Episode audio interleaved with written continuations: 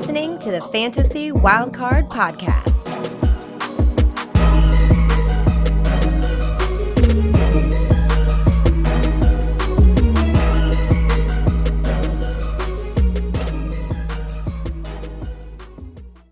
Hello and welcome to the Fantasy Wildcard Dynasty Show. I'll be your host this week, Ali. You can follow me on Twitter at FF Dynasty Grill.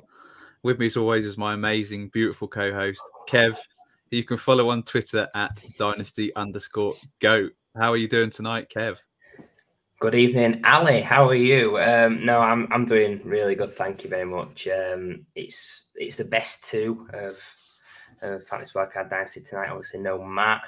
Um, we've got the grill and goat, so it's going to be a, a, fiery show. We've got a firing to talk about early on, but um, yeah, some some brilliant names to discuss tonight as well. So looking forward to getting into that with you.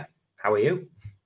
Yeah, I'm really good, thank you. Um, fantasy was okay this week, not not the best, much better last week, but we're still hanging in there. We're still uh, we're still fighting, fighting away like the Buccaneers. We're hopefully getting oh, ourselves oh, back in contention. Already started.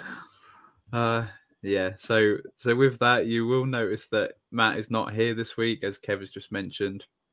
A bit like his Giants, he's taken a bye week this week, so hopefully back next week, ripping up the the Houston Texans. So uh, yeah, we'll see you soon, Matt. And I got a, a, shout out to do tonight, Kev. We can't continue Ooh. the show without mentioning Hannah Rowland, part of the the Fantasy Wildcard Rewind crew yes. absolutely smashing it in the Scott Fish Bowl. Um, I've seen you and Matt are doing pretty good in the Scott Fish Bowl. I'm doing absolutely terribly. But but Hannah Rowland, too, you can follow on Twitter at Han Rowland. He's up to 20th on the leaderboard out of what, wow, 3,000? That is absolutely fantastic. For her first time as well, she's absolutely smashing it. So we are going to follow her journey for from right now to the playoffs through to the the title and she's going to take it home back to back to britain so well done to hannah yeah to, to be in that top 1% on your first ever um, appearance in the tournament is is truly fantastic and um, yeah she's got a better chance than than, than definitely than me of winning it this year so yeah just uh, well done hannah and keep it up and bring it home for not not for the uk bring it home fantasy wildcard Definitely the wild card. So yeah, well done, Hannah. Um, and we'll we'll move on to to some big news this week. There's been the second head coach firing, and Kev, the Indianapolis Colts, have said they've had enough of this guy. Frank Reich given his marching orders after a dismal game against the Patriots. Um, they've obviously installed Jeff Saturday as their, their interim head coach. I think he was an ESPN analyst, if I'm not not wrong. Mm. Um, it, it's uh, it's going to be really interesting what goes on this week, and especially going forward. We are a dynasty show, so we'll talk about the dynasty implication of that. Um, so, Kev, what what are your initial thoughts? Because it only happened, I think, what yesterday. Um, yeah, just talk us through. You're obviously the Frank Reich expert, being the, the Eagles, the Eagles legend. So, yeah, sum up your thoughts. Yeah, I mean, initially the thoughts uh, come to sort of the owner, Jim Irsay, uh, the fact that he was he made Frank Reich put Sam Ehlinger in the lineup. Um, so I think after that, the writing was on the wall that he's been undermined and he's not controlling the team.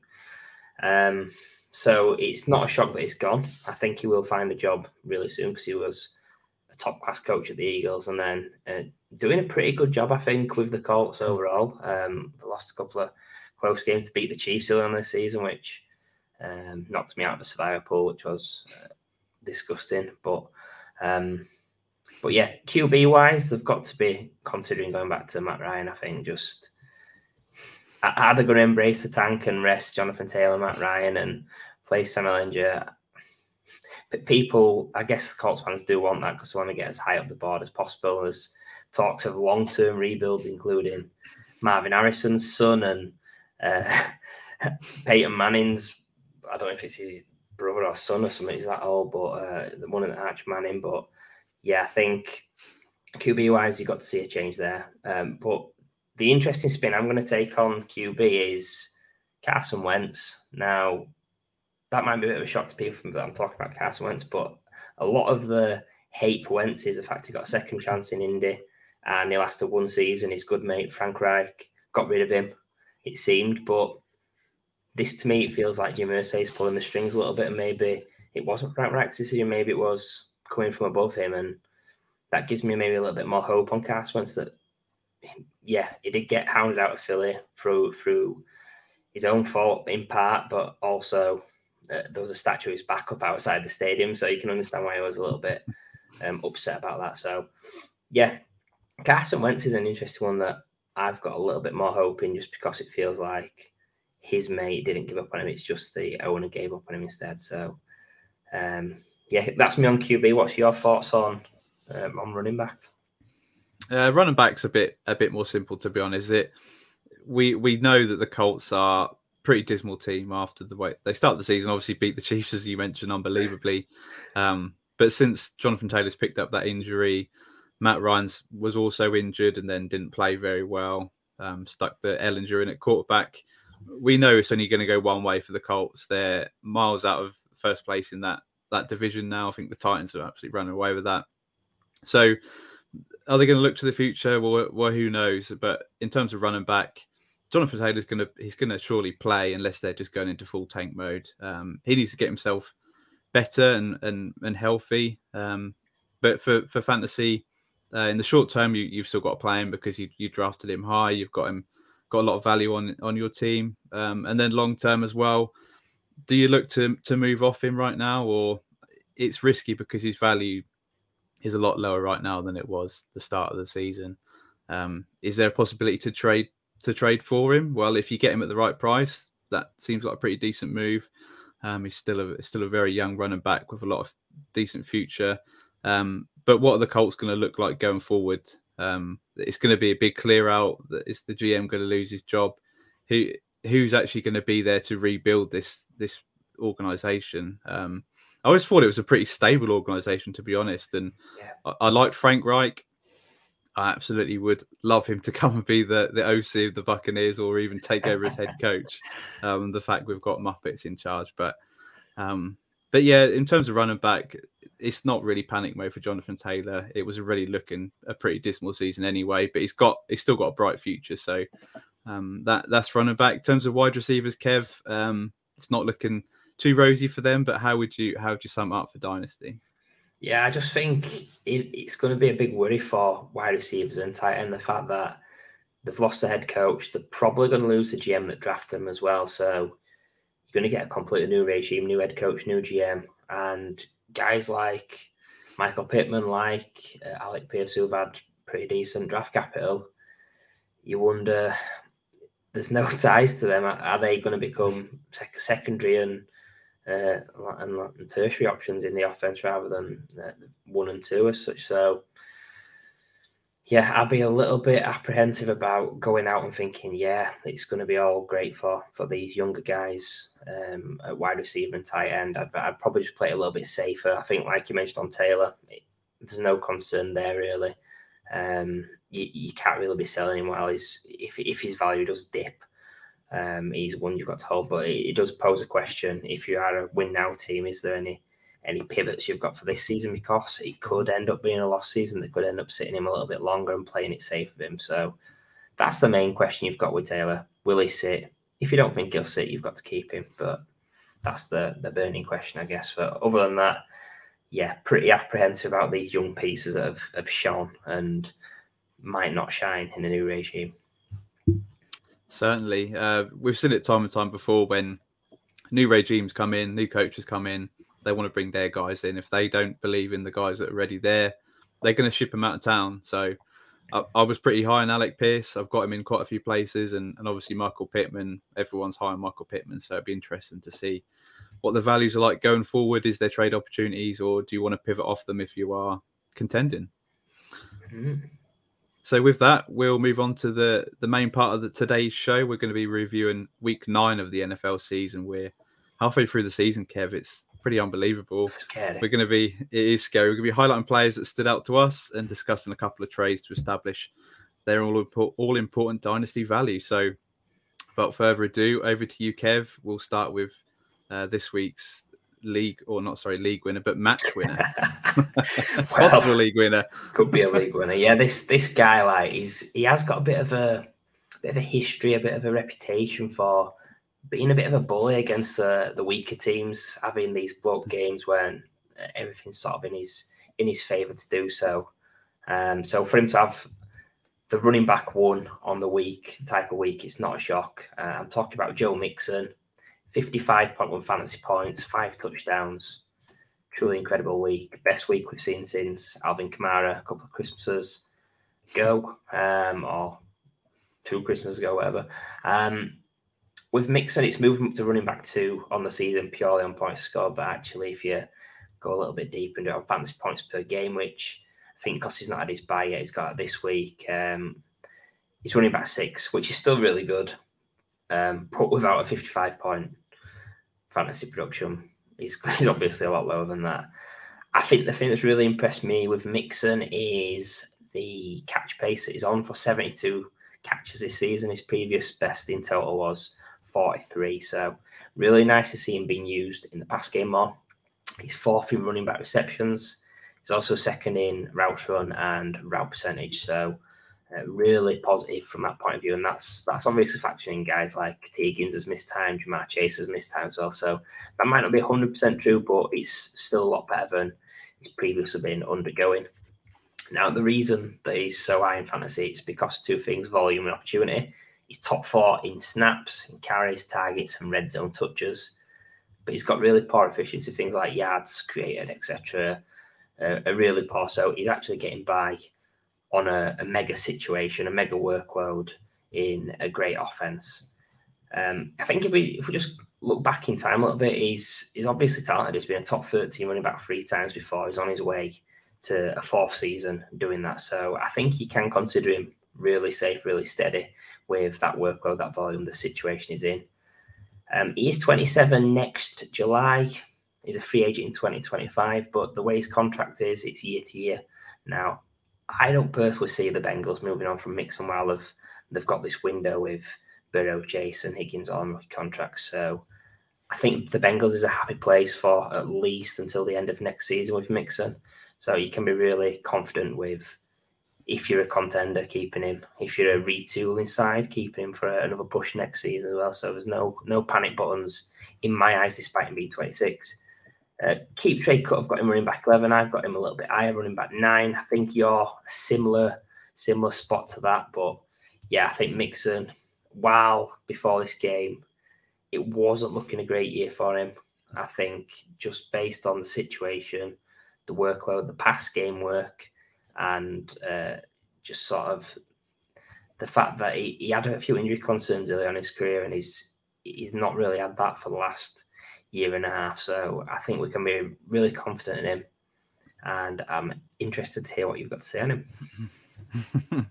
well, we're not going to victory lap it because obviously he had the massive week, but we've always been higher than consensus on on Joe Mixon, despite him, I suppose, getting up there in age, he's reaching that age where a lot of dynasty players like to move off their running backs and uh, refresh them into to younger younger players. But but yeah, we're certainly seeing Joe Mixon absolutely dominate right now, and that that offense is absolutely humming.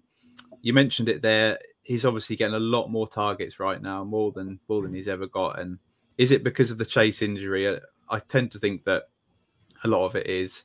Um, but just looking at his his stats, he's got nine targets inside the 20, which is second in the NFL, only behind Austin Ekeler.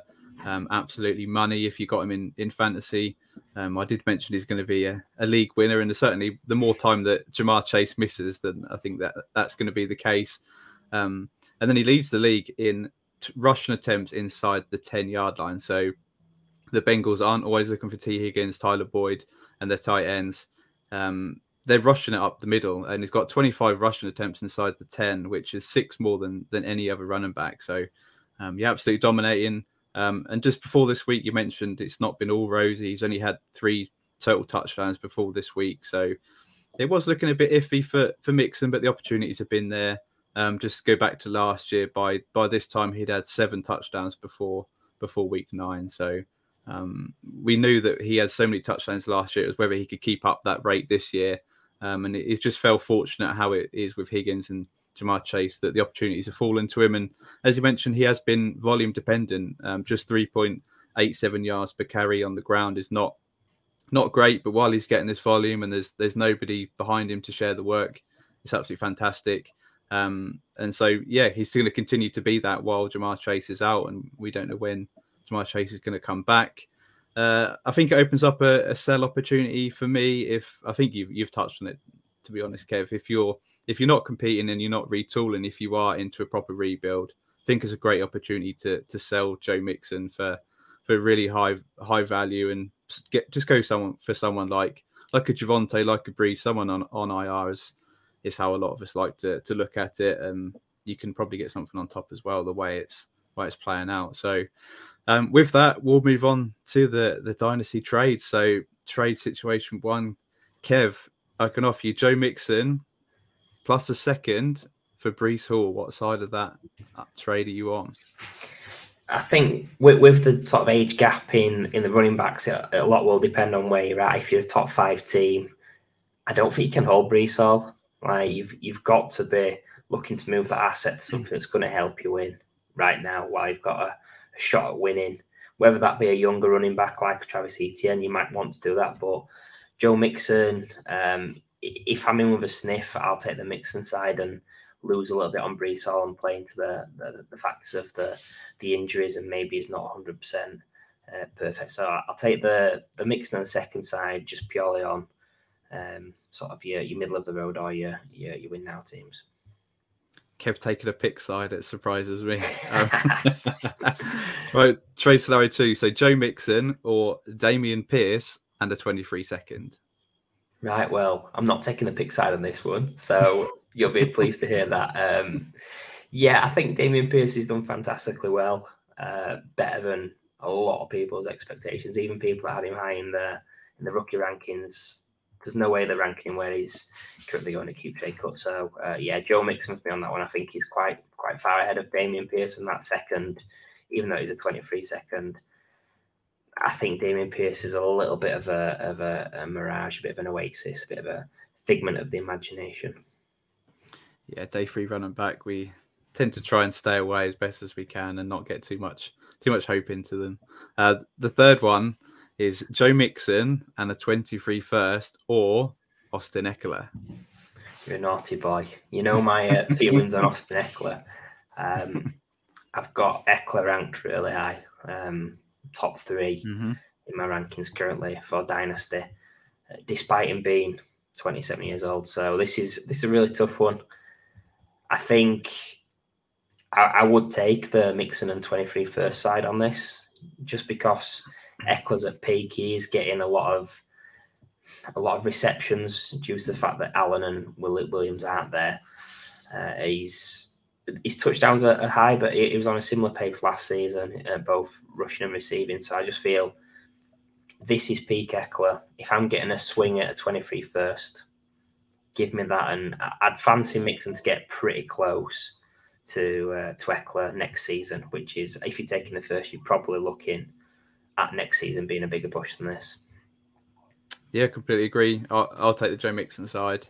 Um, I don't think if he's on his current pace at the minute, Joe Mixon is not going to be too far away from Austin Ekeler come the end of the season. So to get that first, even if it's the last pick in the first round, you're going to get a really decent prospect with with some really good value. So so with that, we'll move on to to my selection, and I'll go for a quarterback um, who is possibly in the MVP race, according to some wow. people over Twitter and in the, the NFL media. I'm going for Tua.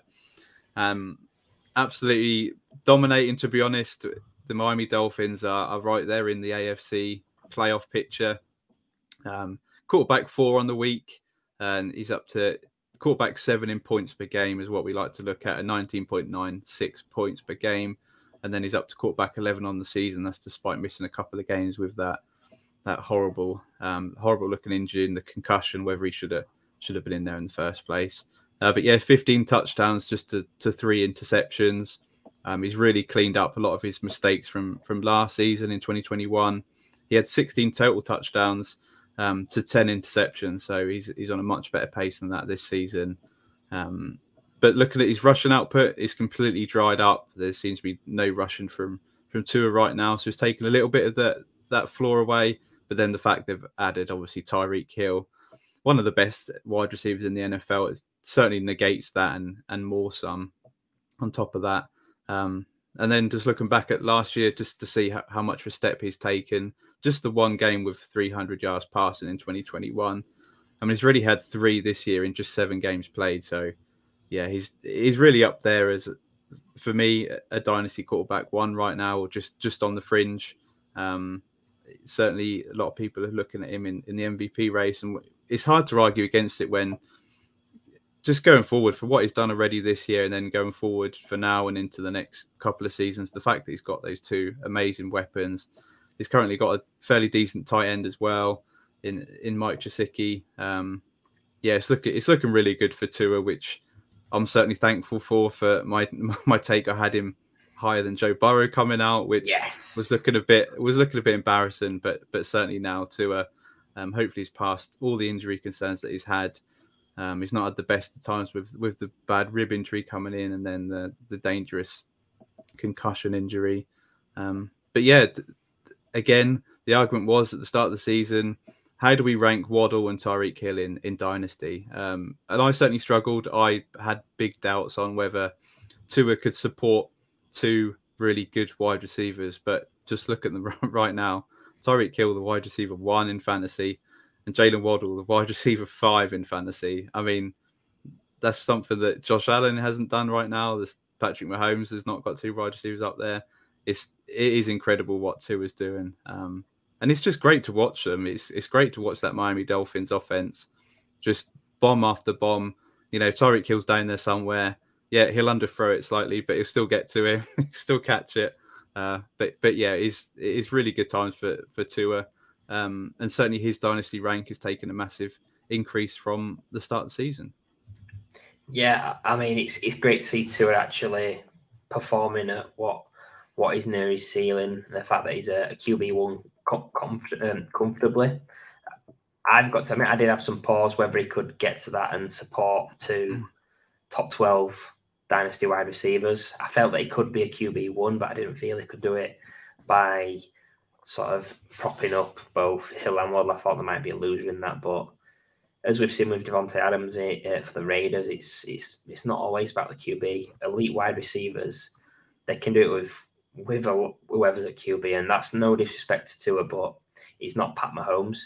Um, he has done amazing though. Like really pleased he was your QB one coming out, my QB one, Matt's QB one. So um, it's taken a while, but he's, he's slowly getting there. He's, he's, still got a bit of ways to go to catch Herbert and Burrow, but um, he's he's on the right path. He's done fantastic well. The fact that he's had a, a pretty pretty nasty concussion injury, injury, and he's he's not lost a beat at all. He's come back and. Mm-hmm. People have forgotten that he had that concussion injury now just because of how consistent, how good he's been uh, the past few weeks as well. So really pleased for Tua. Definitely deserves to be in the top twelve conversation. But how high can it can he get in the in the QB one conversation? Maybe our little trades will help you decide where we're at on him. So trade number one I've got for you. It had to be one that included Joe Burrow. So uh, I've got you Tua and a 23 first or Joe Burrow and a 23 second. Oh wow. Um again, you, you've got to start projecting where the 23 first is going to be. Clearly, if it's an early first, I'm going to be taking it's the middle. side. It's middle of the road. well, with that, then I'm going to be taking the Joe Burrow side, who has solidified himself in my dynasty quarterback rankings. Um, having a great season himself. He's got the amazing weapons, just like Tua has. Um, it's that that Bengals offense has got the same firepower, if if not more firepower than the Miami Dolphins offense. Um, I've got no concerns about Burrow going forward. He's he's uh, about five or six spots higher than Tua in my ranking. So the fact that it's just going to be a, round drop that I'm going to give up in value from the first to a second, I'll take that and, and I'll get Joe Burrow as my my quarterback going forward. Very interesting. I'm going to go Tua because um, I've not been always a big Joe Burrow fan, and 23 firsts, it's hard to get me off those. um, trade two, then, gone for guys similar to you, more or less. Um, Tua or Dak Prescott? Yeah, we might disagree on this one as well, to be honest, looking at looking at our rankings. But I'm going to take the Dak Prescott side, and I will say these two are in the same the same tier as each other. Um, but Dak Prescott, I'm just going to go for what I think is the better quarter, the overall quarterback. Dak Prescott is still a fairly young quarterback. Uh, the offense isn't as good as it as it obviously was. You've got um, the running back. This I can't think of his name right now. Which one? The Cowboys. Zeke. Yeah. Pollard. Yeah, Zeke Elliott. Zeke Elliott. right now, who's obviously getting up there in age. How much longer has he got? Pollard is is on his final season. Um, so the offense could it, it could look very different going forward. But I'm just going to take the guy that I think is the is the better player. Um, the guy that I trust, Dak Prescott, who has got that rushing ability as well. Um, and then if if OBJ signs there, then, then yeah, it's definitely going to be interesting. Yeah, I, I think this one is really tough because Dak, you've got someone that's done it before that's got a rushing upside, which uh, Tua really hasn't shown the rushing upside. He's not been a top five QB before either. So I'm not going to call anyone a scumbag for taking uh, Dallas playing in Dak Prescott. Um, I have got Tua ranked higher in, in my rankings mm. because I, I just feel that we, have not fully seen the ceiling with, with, what he's done with these two guys. I think they can add more weapons and uh, and, continue to flourish. And plus, I'm just a little bit unsure on Dak. Like Amari Cooper, he is ama- he's obviously an amazing wide receiver because I think um, I've just got a little bit of pause on Dak. Just for it might if you ask me in four weeks when he's come back and done it a little bit more after the injury, I might change my mind. But uh, yeah, Tua for me on that one. And then your last one is Tua or Derek Carr and a 23 second. Yeah, uh, this is definitely close in, in terms of value wise, but I'll just take the guy. You've just mentioned how impressive Tua has been with them weapons. Um, that chemistry is only going to continue to get to get better. Derek Carr's not impressed me this year, to be honest. Um, he's got Davante Adams, who is hyper targeting. Okay, Darren Waller, who their other big target there, is is pretty much missed most of the season. Um, but I'm just not that impressed with with Derek Carr generally. The future for Derek Carr um, and that Raiders team, I mean, they're a bit of a mess right now. The the record two and seven, I think they are. Um, it's not great. I'll just take Tua on an exciting offense for a, a playoff team with them two weapons, and I'll take take the age as well. Yeah, agreed. Excellent. and with that, we'll move on to to our next player, Kev, and it's someone who's teammate of uh, of Tua's. Yeah, if you're a Dolphins fan, you're going to be loving this show because uh, I'm talking about guy that stood out for me for his his flip more than anything. It was it was Tyreek Hill this week. Um, wide receiver two on the week, seven catches, 143 yards, and a touchdown. Uh, wide receiver one on the season, which um, moving from Pat Mahomes to any other QB and becoming the wide receiver one is is, is pretty wild. But small pause, it's wide receiver three in fantasy points per game, just behind uh, Diggs and Kupp who've uh, had their bye weeks, and Tyreek's got his coming up soon. But terms of yardage for Tyreek, he's on pace to smash it. He's got 1104 already. His best ever with Pat Mahomes was 1479. So um, he's gonna, if he doesn't get injured, he's gonna he's gonna smash that. Uh, downside is touchdown wise only three uh, this season so far. He's had seasons of 15 and 12 before, which we, we probably shouldn't expect from a less high flying offense uh, than than the Chiefs, but um, maybe he's due some touchdown regression. Maybe, maybe not. Maybe maybe he does get underthrown balls from Tua. Just kidding. Um, but yeah, throughout his career, Tyreek's been immense. Wide receiver one every season that he, plays uh, a full slate. Uh, I have to admit, I did have concerns regarding the move from KC to Miami, but that's been put to bed. He leads the league in in targets. He's got 100 targets. He also leads them in 76 receptions.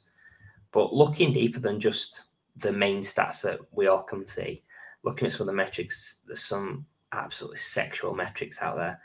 Uh, it leads the league in air yards, in deep targets, in yards per route run. These are all really, really important metrics that sort of define wide receiver success and exactly how dominant he's been. Um, so yeah, he's known as a Cheetah, but I think right now he's Tyreek Hill's like uh, is a cheater code, isn't he? Really, just a cheat code in fantasy.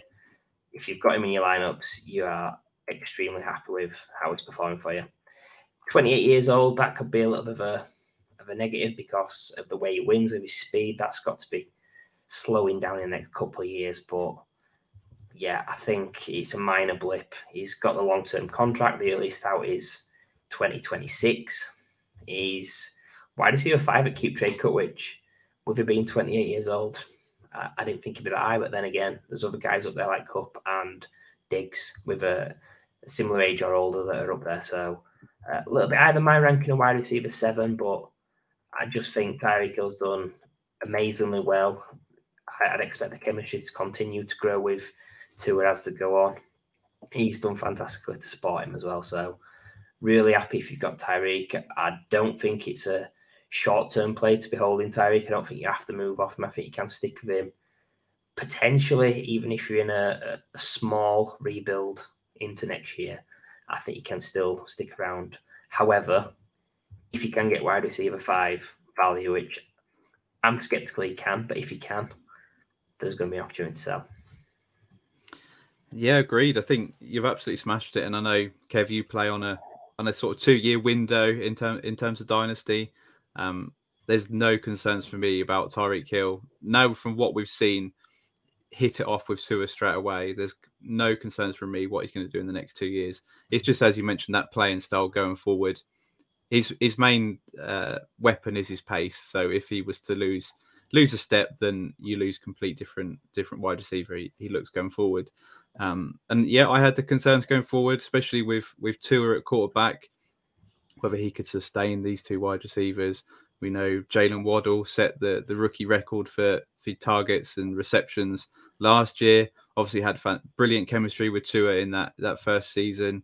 Um, so so how is it going to spread out um, with with Tyreek Hill there as well? But I mean, you just got to follow the money. Tyreek Hill was paid a hell of a lot of money. They're, they're going to get him the ball I mean, he's such a he's such a cheat code. He's amazing on the ball. They get they don't just throw bombs to him; they throw him in, in the short yardage as well.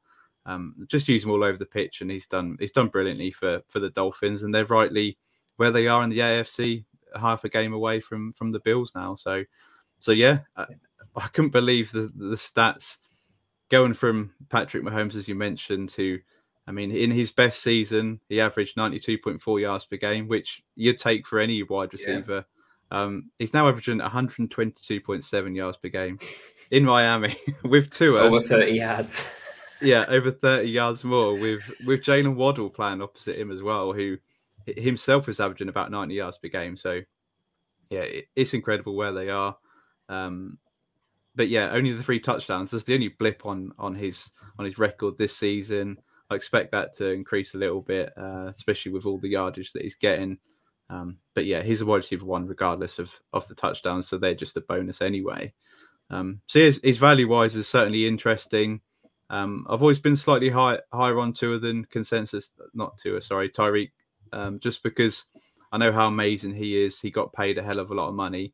I didn't think he's going to fall off a cliff, um, but there certainly was concerns, especially with how he's going to fit into that that offense. But but we'll look at what you think his his dynasty value is with these trades, Kev. So first trade is is Tyreek Hill and a 23 third, or Tee Higgins and a 23 second. Yeah, I've got Tee Higgins above Tyreek Hill, so I'll take the, Tee in the second side on that one. Just um, I just feel that Tee Higgins is is he has still got more room to grow. He's, he's probably going to struggle without Ja'Marr Chase. I feel like people are expecting him to become wide receiver one. He might struggle a little bit, but um, but yeah, for dynasty, for long term, I'll take uh, I'll take Tegan's upside and the uh, better pick.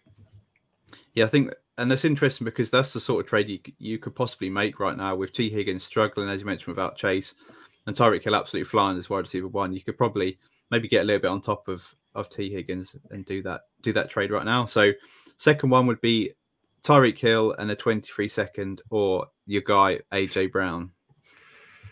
Yeah, I'm, I'm going to take Tyreek Hill in the second on this one. It's it's hard to against AJ Brown after I was gushing over him last week as my wide receiver free overall, but I, I think same tier for me as Tyreek Hill. It's uh, sort of after the first two, you've got like maybe three to maybe 10 that's a very similar tier. So yeah, I'll, I'll take that uh, in, in any build really. Um, I'll take Tyreek in the second. All right. So last trade scenario would be Tyreek Hill or two 23 firsts. Yeah, this is this is tough. this is tough. Um, I'll just take a punt on the picks. I think. Okay, I like it. I, I guess you're you're trading away Tyreek at what you say peak value right now, almost, especially with his, his age situation. Um, we know how much of a amazing draft class this this could work out to be. So um, they're not really dart throws, are they? You're going to get um, you'd, you'd hope for one of them to be at least a mid round pick. Um, two late picks is, is a little bit different, but if you're not a top four team, I think that you should be looking to to sell really like you mm-hmm. let's say you've got 10 teams and you might have like five that are all right and five that aren't but i'd rather have three that are really really like gonna have a shot and maybe make two of those into a rebuilding side with with moves like this if you're not a top four side i just feel you, you're you're trying to get lucky yeah, which yeah you might do but it's not a good process in my eyes yeah. All right. And talking of talking a good process, oh. we'll, we'll go to to Tyreek Hill's old team, and we'll go for a wide receiver that you definitely like for Dynasty, Kev. We're going to talk about Juju Smith Schuster. Um, and it wasn't looking so great going week weeks five, one to five. Um, just the 257 receiving yards as he integrated into that offense. The wide receiver 50. So um, wasn't the best start. Uh, we know he's just got that one year contract, so there was certainly doubts about how he's fitting in.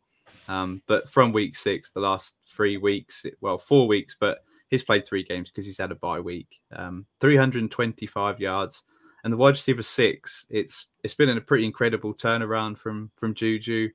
22.2 points per game the last three games that he's played in, um, and he's also the, and more importantly, the clear emerging number two target on that team um, taken over from from MVS. Obviously, Travis Kelce is always going to be the number one target. Um, that's not going to change in the next couple of years. But but for someone to come in like Juju, who's been there, who's been a wide receiver one before, um, it's really encouraging going forward for him to be that number one, number two target of of Patrick Mahomes' offense.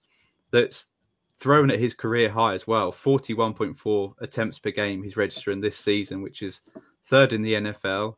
Um, and then at the same time, the Kansas City defense is conceding more points per game than they were in 2021. So Mahomes is having to throw more. There's more opportunities for Juju going forward.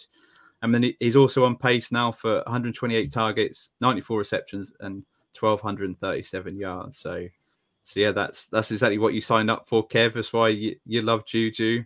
Um, and then in dynasty wise, he's he's just 25 years old. He's he turns 26 in in two weeks' time, so he's still still a fairly young wide receiver asset. Um, are the Chiefs going to hand him a contract? Well, I think if he carries on playing this well, I don't see how they they can't unless he's going to price himself out of a move. But but when you're with a contender, you know why would you want to to price yourself away from that team? Uh, the Chiefs just look at their cap, the, the 12th most provisional cap space for 2023. So maybe they've got the room to do it. Um, and then just looking at that keep trade cut, he's wide receiver 37 right now. Um, he's my wide receiver 28. Kev, I'm guessing you're slightly higher than that as well. uh, just that wide receiver 37. I'm quite surprised because keep trade cut, it, you know, it's not always the best metric to go on. And a lot of times, if you have a, a big game or two, you shoot up the rankings further than what you should. Um, but wide receiver 37 is still reasonable value. I think there's a lot more room to grow in that, especially if the Chiefs were to, to hand him a contract for a guy that will be 26 years old that that already have a, a possible thousand yard season under his belt on that team. Um, he's going to be a top 24 wide receiver in, in my opinion. So um, there's certainly room to grow if yeah if he gets that deal in in KC. Yeah, keep trade cut absolutely hates Juju to be honest. Like they've been so low on it. Well, everyone that's voting's been so low on him to be honest. Like how is he not higher? Like I know I'm a bit ridiculous and he's in my top 20, but um, but yeah, I did have my concerns early on this season. Like you mentioned, first five weeks, I was thinking, oh, guys I like, like Juju and Thielen and Allen Robinson, uh, they're all they're all stinking. But but Juju's really pulled his act together in the, the last sort of four weeks. Uh, outstanding play. I think the concern is, does he get a contract after this year? That one year deal, that low amount of money. It is funny that people thought, oh, MVS got more money. He's going to be the he's going to really into Juju's uh, targets, etc. But nah, it's not the case. I think it's it's one of those where maybe he, he has done a prove it deal just to sort of help him longer term um, to get onto a team like the Chiefs and showcase himself rather than sort of chase the money and end up on like a really bad team like let's say the Bears. Like if he, if he's on the Bears, he, he's he's done. Uh, he, always, he deserves to be a wide receiver 37 at keep trade cut, but I don't think he does on KC. So yeah, I'm a huge fan of Juju. I'm always way above consensus. Uh, once he gets that deal, which I think he will, hopefully people will come to senses and get on board and follow me. But we'll see if you follow me on these trades. Ella, we've got the first one, Juju and a 23 first, or Deebo and a 23 second. This is horrendous because Juju is someone that I'm obviously getting getting higher on the game after game that he puts in these performances. But Deebo is someone that I think I ranked him a top six or seven wide receivers preseason. I, I love Deebo. I love the rushing floor that he he brings. But the fact that they've now got Christian McCaffrey to take a lot of that work away, Deebo, is he just going to be a pure wide receiver going forward? Well, who knows? But there's certainly a lot more interchangeable pieces on that 49ers offense. You then throw in Trey Lance next season. Um, Deebo's not going to have the same floor or the same ceiling that he has that he's had without Christian McCaffrey. So with that, I'm going to take Juju, who I think is going to be a top 24 wide receiver come the end of the season, and I'll take the first on top. But it, yeah, that'd feel pretty gross right now because I, have always been I'm high on Deebo. Yeah, I feel that like um, if I'm the Deebo owner and this fell into my inbox, it'd be a smash. But I, am not mm. sure he'd get this deal just right now with him being injured, with him having a bye. So it might be that you have to wait a couple of weeks, see a flash of Deebo, maybe you can pivot from him if you are concerned. And obviously, if it's to a guy like Juju in the 23 first, lovely stuff. But next trade, we've got Juju or Mike Williams straight up. I'm going to take Mike Williams. Um, I'm, I've always been high on my, big Mike Williams. Uh, love that uh, LA Chargers offense. Um, such a shame because he's in so many of my fantasy teams and he's he's now injured, going to be out again for the next couple of weeks. So it, has been heartache, but I'm going to take Mike Williams. I think he is possibly now the wide receiver one on that team. Um, Keenan Allen's got his own struggles himself, so um, I just want to get Mike Williams back, and I'll take him just over Juju. But again, now there's not that many spaces between them. Yeah, it's really close. I actually think both are really similar in terms of the situation, in terms of uh, age. Also, I feel that Juju is a little bit more uh, more risky than maybe I lead on to believe just with that one year deal. If he gets a long term deal, nah, it's not risky, but for the time being, he is. Last trade, then, I think I know the answer, but Juju or Michael Gallup and a 23 second. Well, you say that, it, it's close because Michael Gallup, I mean, I don't know what's going on with Michael Gallup. I thought coming back from that, that injury, that situation, he's going to walk into a smash situation with Dak Prescott as the wide receiver two on that team. We've seen it happen before. And then the 23 second on top is really juicy. But if we're thinking Juju's going to be a top 24 wide receiver with a contract potentially on the Chiefs, I'll take the upside over Michael Gallup and his average play that you're going to get out of him. Yeah, I wasn't going to do a Juju trade, and and not set it up that Juju was my answer for them all. So uh, we'll we'll, uh, we'll, we'll we'll we'll quickly move on. So I'm not smiling too much. we'll move on to someone who, uh, yeah, might be shone in a, a, negative light at the minute. Um, someone you might be looking to to pivot off. Kev, we'll we'll see. Who do you want to talk about? Yeah, it's it's Justin Herbert. Like in, in terms of standing out, it, it wasn't anything major. Uh, it was QB 18 on the week, but just I guess the eyeball test, seeing a few of the throws, seeing some of the receiving, his interception was uh, it just bounced off Josh Palmer's hand into the, the defender's mm. hands. So um, it was more me just seeing that actually he's still got it. It's just his situation's changed a little bit. Um, QB 12 on the year uh, in actual points of fantasy points per game. So after the lofty expectations that he had as finishing QB2 last season, people are, are, rightly worried if you're expecting him to be a top three QB this season again. But remember, we're a dynasty show. We play dynasty. It's not redraft. We don't need to be overreacting and bump him down to a, a low QB one. Obviously the Mike Williams and Keenan injuries are massive for him, considering the rest of the receiving corps room outside of Ekeler and Everett. But also he's got had his own rib injury, which I, I believe is still lingering. He's not rushing at all. Um, he's I wouldn't say it's massively affecting his pass play, but just the the rushing upside really is something that he's, he's never been huge numbers wise, but touchdown wise, he, I think he's had five and three, and it doesn't look like he'll get close at this season. I think you will get your frustrated owners at own Herbert, and they're a win now team. Maybe there's a pivot to someone like Joe Burrow, which straight up I don't hate. I have Herbert higher, but they are going to have a similar range of outcomes throughout the career. I feel so. I'm not totally against that, even though I do have Herbert higher. But looking at Herbert's metrics, there's a, a couple that really stand out for me as elite, which is uh, the pass attempts and the pace of play for situation wise uh, are really good. Also, it leads the league in money throws, which is all about making the the big clutch throws, uh, really accurate throws in, in tough situations. The flip side, and this is because of the wide receivers not being there, is uh, he's low in yards per attempt, in air yards, and red zone efficiency. That's only going to get better when he gets these amazing weapons back. You've got a guy in the in the red zone like Mike Williams. You've got Keenan Allen, who's such a savvy player. That that's going to obviously help bring those metrics up. But like I touched upon, the the rush upside is killing him. Uh, he's killing his ceiling. He's had 51 yards on the year so far.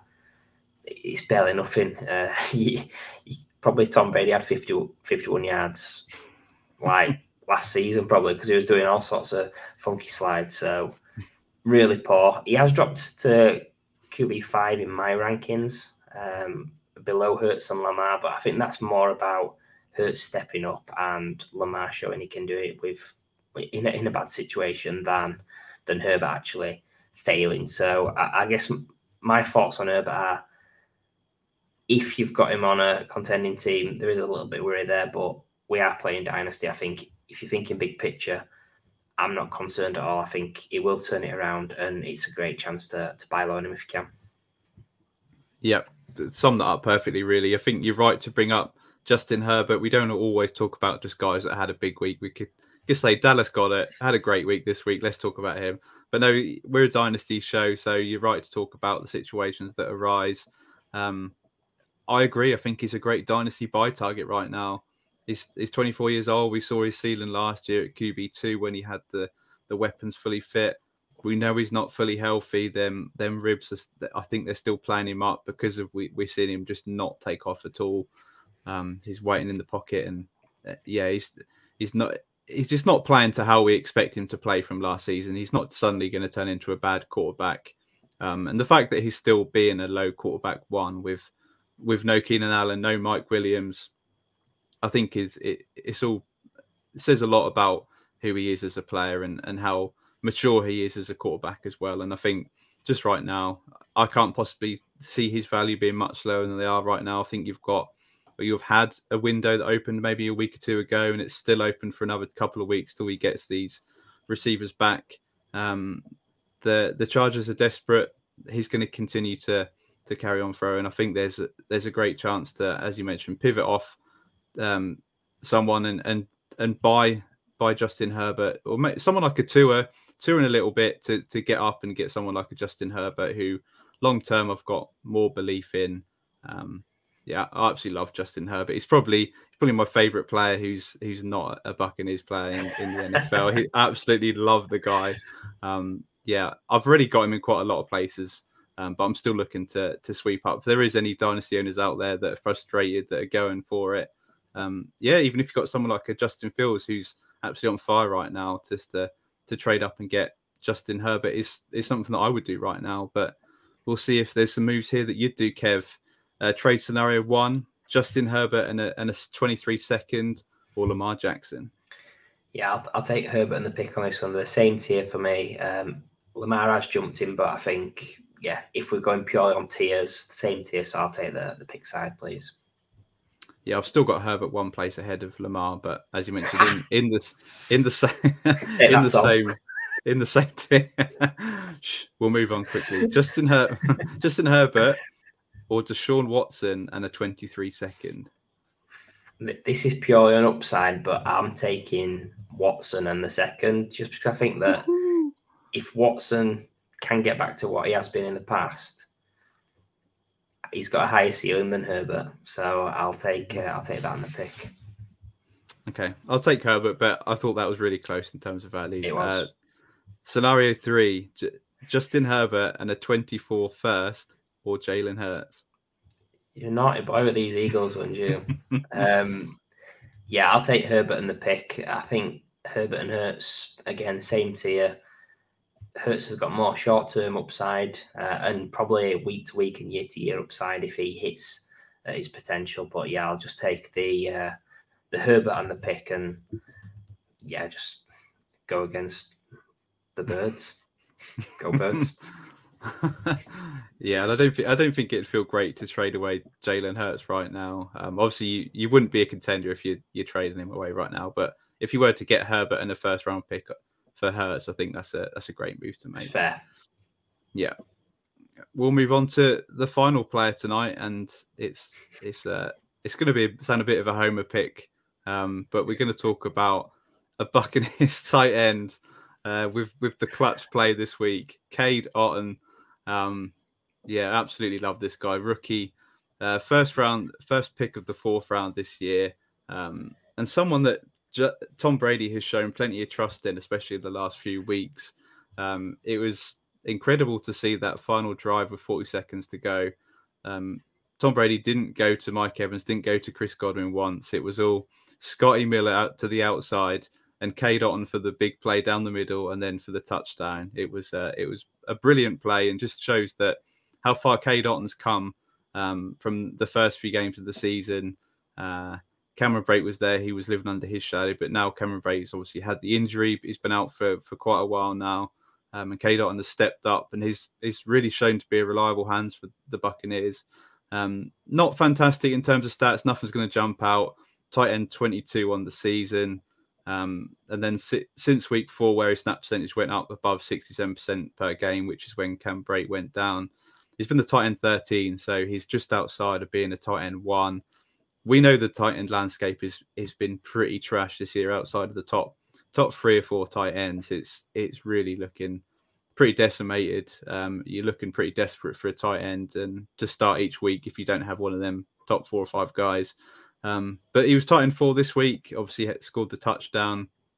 Um, I personally think he is a, a viable piece to, to start right now in in your, your games week to week in redraft and certainly in dynasty. I can see him being the long term starter for for the Bucks. That they, are rumored that I've seen Gronk is potentially eyeing up a return, which I, I mean I can't personally see it, but if he did, that would that would hurt his value short term. But um, we won't talk about the ifs and the buts it is a it is a bit of a, a mess the the tight end landscape. So Cade Otton is someone that's not going to cost you a lot right now. I think if you're in a situation where you've got a few picks to hand, um, probably some future picks, I'm happy to throw out a, a pick um, to get someone like Cade Otton um, who's got the size, the speed. He's shown everything so far, especially in this short window of only about three or four weeks, where he's he's turned into the starter and he's he's sort of producing fairly decent numbers. Um, and I think there's a lot more to come out of him. So, so yeah, um, I'd certainly if I if in dynasty you got to play the value. So obviously he's seen a bit of a rise in value. Um, you can possibly knowing the landscape, you can use that value to to trade off of him if someone is high on him, um, or if people are still low on him, he's still gone under the radar. I think he's a great great target to go after. Yeah, it's funny when uh, when was coming to pick the place for this this week's show, and I, I kind of wanted to speak about Cade Otton, but um, I'll let you sort of take the pressure and take it as the as the Bucks fan, and we'd live up to the uh, the Homer fandom. But um, I think really stood out to me this week the fact that the game's on the line. I'm not going to say the season's on the line because the NFC South's pretty rubbish, but uh, it was a massive, massive drive and uh, potentially season changing. Um, drive, uh, and the fact that on the field there was Evans, Godwin, Julio, Fournette, Tom Brady, um, and out of all those guys, it was Cade Otton that was the clutch play, the last play of the game as such. So that was an eye opener to me. I think you made some fantastic points about start of the season there was um, Cameron Brate, it was Kyle Rudolph uh, that was meant to be the saviour, etc. Uh, and Cade Otton sort of worked his way into the lineup. He's a rookie tight end, which, if you look at his snap percentages, he's not just playing pass downs, he's playing high snap percentages. People are wetting themselves over Isaiah Likely and Greg Dulcich, but Cade Otton, he's doing it in a he's, he's facing more competition to stand out, and he really stood out this week to me. So I think while likely and Dulcich have done great, Cade Otton's got to be sneaking up there as well, uh, as well as a guy like Daniel Bellinger who's been been pretty mm-hmm. decent. Um, maybe we'll speak about a couple of those in a minute, but um, but yeah, Cade Otton is a guy. And again, you made a really good point on rebuilding. Let's say you're one of the worst teams in your league. Could you send like say the 301, the 302 and get Cade Otton? I'd be pretty mm-hmm. confident you, you could you could get that. Maybe even in tight end premium if people aren't really sharp. Um, maybe stuck in a taxi or something. I don't know, but um, but yeah, I think I think he's still being a little bit underrated, and you haven't got long to, to get on him really. Maybe if Gronk signs, you can go after him then because Gronk's a, a great sick for lineman at, at, this stage, I'd guess, or definitely in the short term.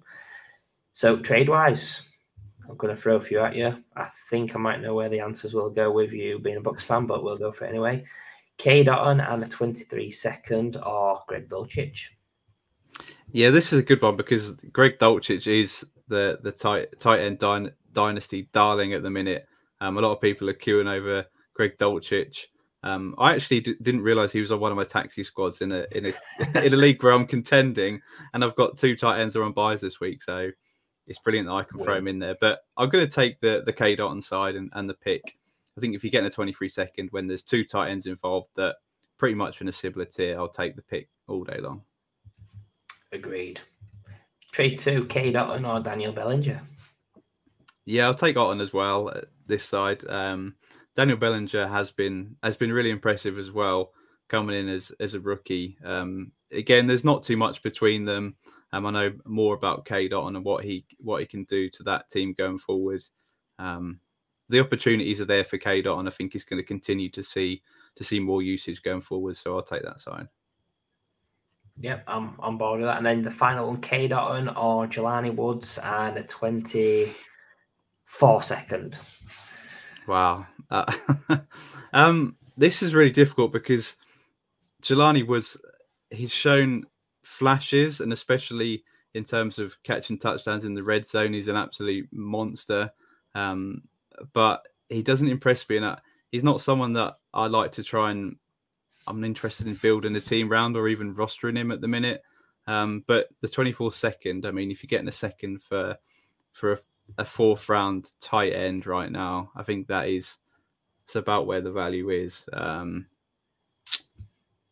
I'll take the pick side because I think I think it being a second, I think I'm I'm happy to take a swing on on someone in a second and and have Jelani Woods and just hope for some for some upside where I can flip him.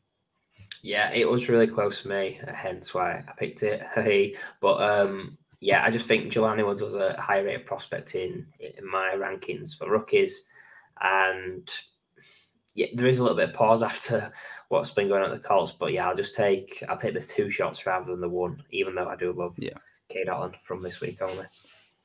Yeah, and there was a nice video actually of Cade Otton on the sideline. He he lost his mum in September um, uh, suddenly, and it was obviously a you know a horrific time for him, and it's affected him. But for him to come back to secure that first touchdown catch that won the game for the Buccaneers, there was a really nice moment on the sideline where he touched, looked up at the sky, um, and said that a mum, you know, was there to to witness it, and she she was with me. So um, yeah, it was a great a great video. If you do do check it out. Great.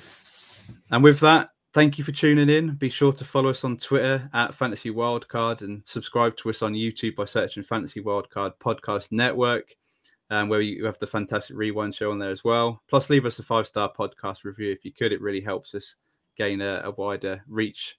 Um, and then join us every Tuesday for this podcast and every Wednesday for the stream of the show so you can see our beautiful faces. Um, and with that, thank you once again. Have a good one, and we'll see you again soon.